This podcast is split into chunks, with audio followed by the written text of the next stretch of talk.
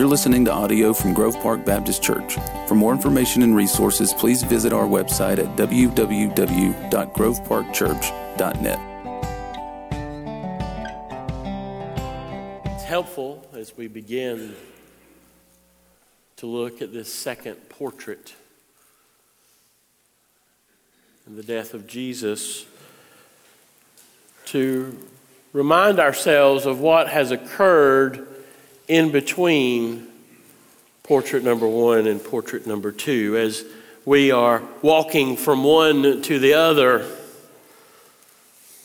Jesus is put before the crowd. Jesus is put before the crowd for the crowd to pick who will be free and who will go to a cross and death.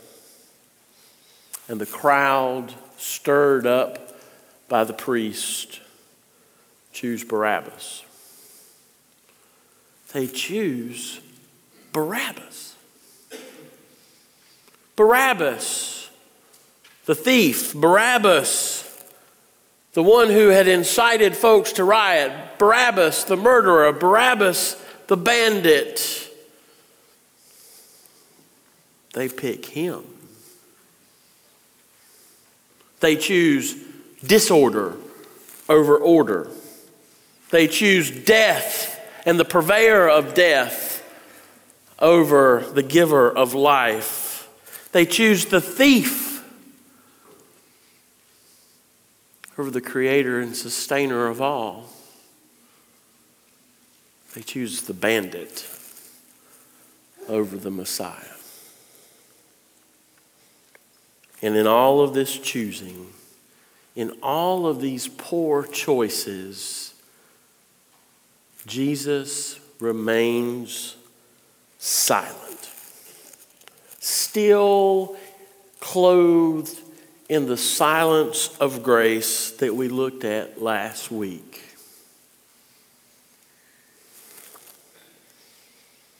I think it helpful to take a brief moment and remind ourselves just how great and how wide and how all encompassing grace is. Grace is more than simple pardon and forgiveness of sin. Grace, as Paul tells us in his letter to the Corinthians, is strength in difficulty. Three times he says he prays for the thorn in his flesh to be removed, and God's response back is, My grace is sufficient. Not, not pardon, grace to sustain and strengthen. Newton, writing that glorious of all hymns, tells us that grace is what enables us to see. Grace transforms hearts that are stuck and immovable into willing and pliable. Grace gives us freedom to do and see beyond ourselves. Grace makes us willing. Sadly, in this portrait today, there are many, many who are graceless. There's a battalion there, it says, 600 soldiers 600 to keep one, 600 to watch over one, 600 who do not have the grace to see what is going on, 600 who do not have the grace to hear the message of his silence, 600 who really could care less what is going on. They just hear there's some crackpot who believes that he is king of the Jews. And so, if he really is that stupid, instead of thinking for just a moment about how true this might be, instead of thinking about what he has done and what he has said, let's just go ahead and make him king. Let's take off his carpenter's robes and put on him a, a, scarlet robe of royalty. Let, if he thinks he needs to have a crown, well, then let him understand that heavy is the head that wears the crown, and let us make him a crown of thorns. He needs a scepter, so let's get him one. Oh, let's get him one that's not all that great and all that strong and all that mighty. Let's get him a reed and let us kneel before him and say, Hail, King. Let us mock and ridicule him. For see, it is far more easier to do that than to think. It is far more easier to be ungraceful than to be grace filled and say, What is going on?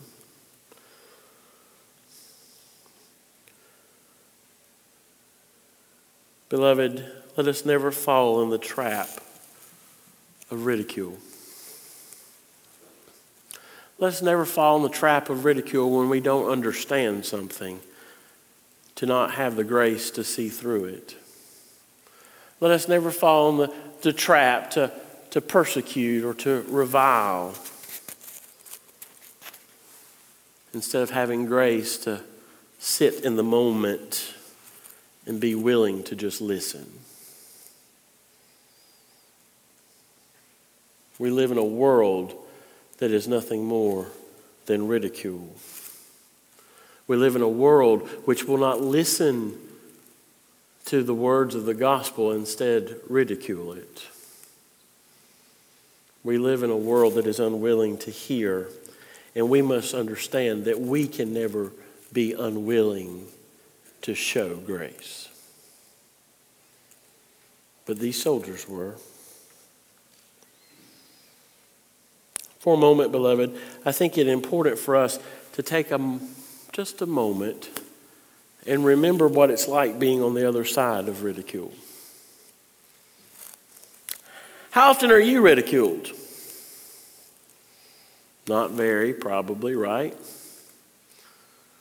At least not in front of you. Who knows what folks say behind you, right? You know, I, I was uh, I was talking with my mother the other day, and uh, she was telling me about some folks in the neighborhood. And I, I, said to her in the course of it, I said, You sound just like my grandmother. Now, I understand those are fighting words in our house. And she just, don't say that. Don't say that. I told it to her. I hung up the phone and went into elaborate detail with Eliza. That's on a mild level. Do people attack you, though, because of your faith? Do they attack you because of the standards that you keep?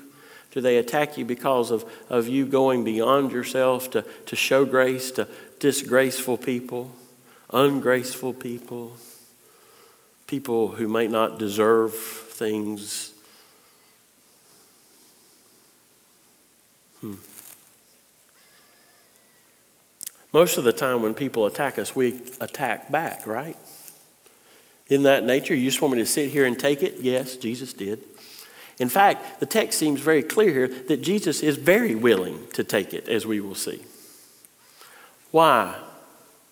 Because he had remembered what he had already said.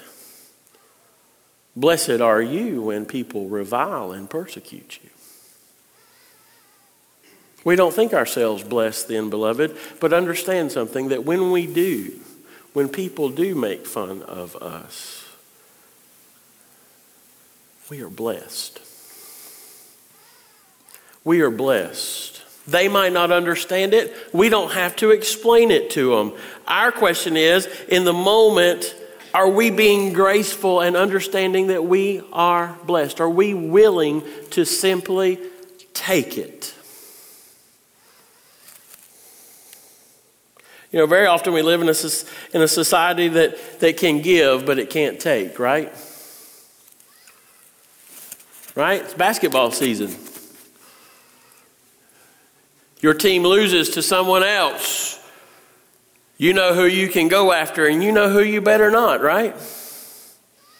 Because they can give it all day long to you, but they can't take it back. Beloved, if there has ever been a point in history where the church of God must be able to keep a thick skin and understand and be willing to take the persecution of the world, it is now. Because in doing so, we show grace, we model Jesus. He takes it. He takes it, and, and you know, I, I don't like to skip to the end of books, but I'm going to skip to the end of this one. Do you remember how well he takes it? He takes it so well that there's a centurion standing there. I, I'm assuming he's one of the 600. And as Jesus takes his last breath, he looks up and he says, What? Surely he is the Son of God. Oh, his eyes have been opened. His heart has been molded. He has seen something in the willingness of Jesus to simply take this. Oh, beloved, if we're not willing to take it, how should we think that they'll ever be willing to receive what we say?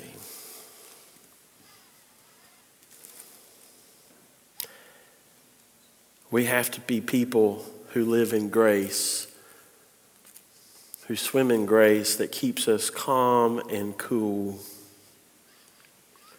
Knowing that Jesus has called us blessed, that Jesus will sustain us, that the grace that saved us will be the grace that takes us through, and that we can go through anything as long as Jesus is with us.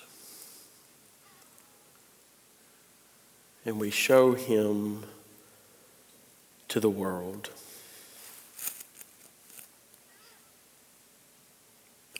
How did Jesus do it? Well, he took the cross. He took the cross. Now, understand something. You and I use this phrase, uh, well, that's my cross to bear. And we, we, we, I think, in doing that, put down the cross.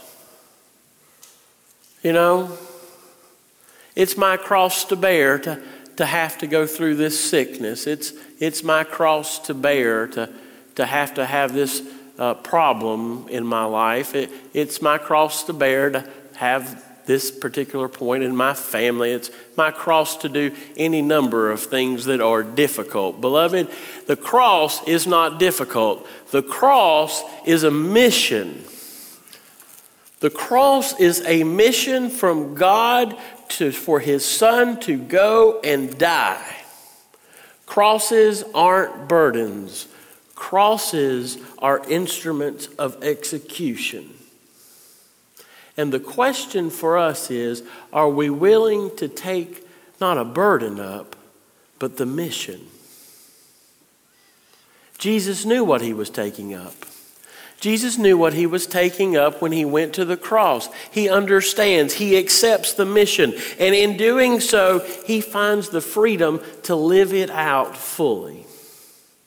He's not encumbered by other things. He can give of himself completely. He can take everything. Why? Because the mission is there and he has accepted the mission. And the mission is for you and I and hundreds of millions of others around the world in countless ages to come to saving grace in Jesus Christ. And because of that, he has the grace to endure, he has the grace to accept. He is more than willing to go to the cross. So, how willing are you to accept the mission?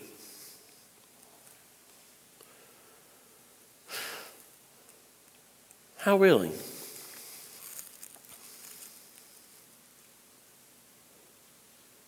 It's not easy. It's freeing, though. It's not easy. That's why we must have strength to do it. It's not easy. That's why God gives us the plan. We don't have to formulate it, He just gives it. All He asks of us is to say, let's do it. Let's do it. Let's trust Him. Let's do it. Let's be willing to face persecution. Let's do it. Let's, let's be willing to, to give up everything to follow Him. Let's, let's do it. Let's say that nothing is going to hold me back. I'm free in Christ, and so I am free to, to say I am willing to give it all up for Him. I'm not held back, I'm not encumbered. I am free to go and die myself if must.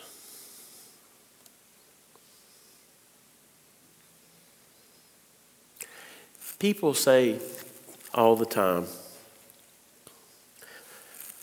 they don't make them like they used to, right? Particularly when I do funerals for senior saints, people will say, oh, they don't make them like that anymore. And I've thought about that over time. And I've thought about the fact that there is a theological word for that. You ready for it? Poppycock.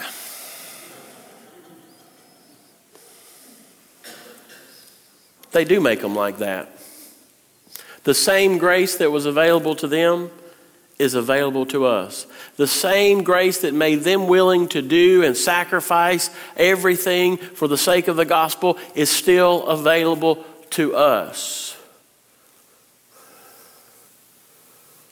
The grace that gave Jesus the ability, it's not his divinity. Remember, he is fully human and fully divine. The grace that enabled him to accept the cross willingly and silently without complaint is still available to us. The problem is we don't seek it. And I dare say we don't want it because it might ask something of us.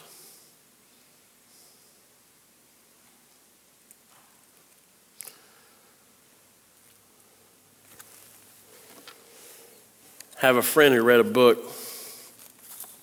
The name of the book is, uh, I think it's called Kisses from Katie. I own it, I hadn't read it yet.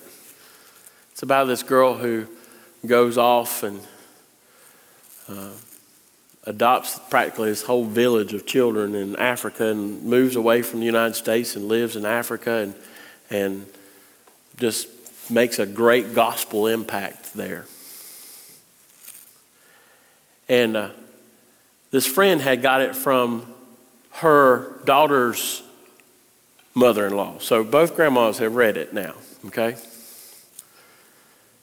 And they said, I said to them, What do you think? And they said, Well, we can't let they named their granddaughter. We can't let our granddaughter read this book. And I said, Why? We're afraid she might get an idea. We can't send her to Africa. Beloved, Jesus Christ was willing to go to the cross for me and for you and we don't deserve it. He did it so that the grace that he was fully imbibed with could be given to us. And we can't say, Lord, I'll do anything but. We should simply say, Lord, let's do it all with you. Give me that cross. I'll take it. Give me the biggest one and the baddest one. I'll take it. Why? Because, beloved, if you could do it on your own, as my dear friend Eric Davidson said, God didn't do it. But if you can do it in His grace, all His grace needs is your willingness you can do things that can't be explained and change the world. So the question is in this picture of grace, are you mocking the grace of God by not accepting it?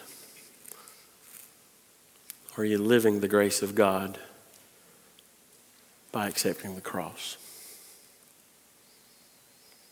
Let's pray.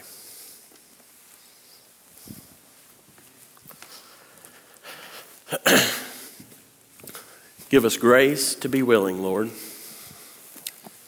Willing to go to new places, willing to do new things, willing to do anything to give you a blank check and say, I'll follow. You tell me, I'll go.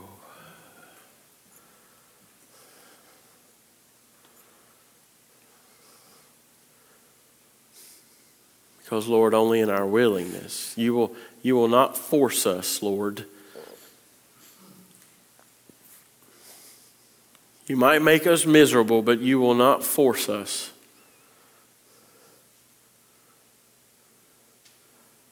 But your grace makes us willing. So we pray for grace and we pray for willing hearts. For we ask this in Jesus' name. Amen.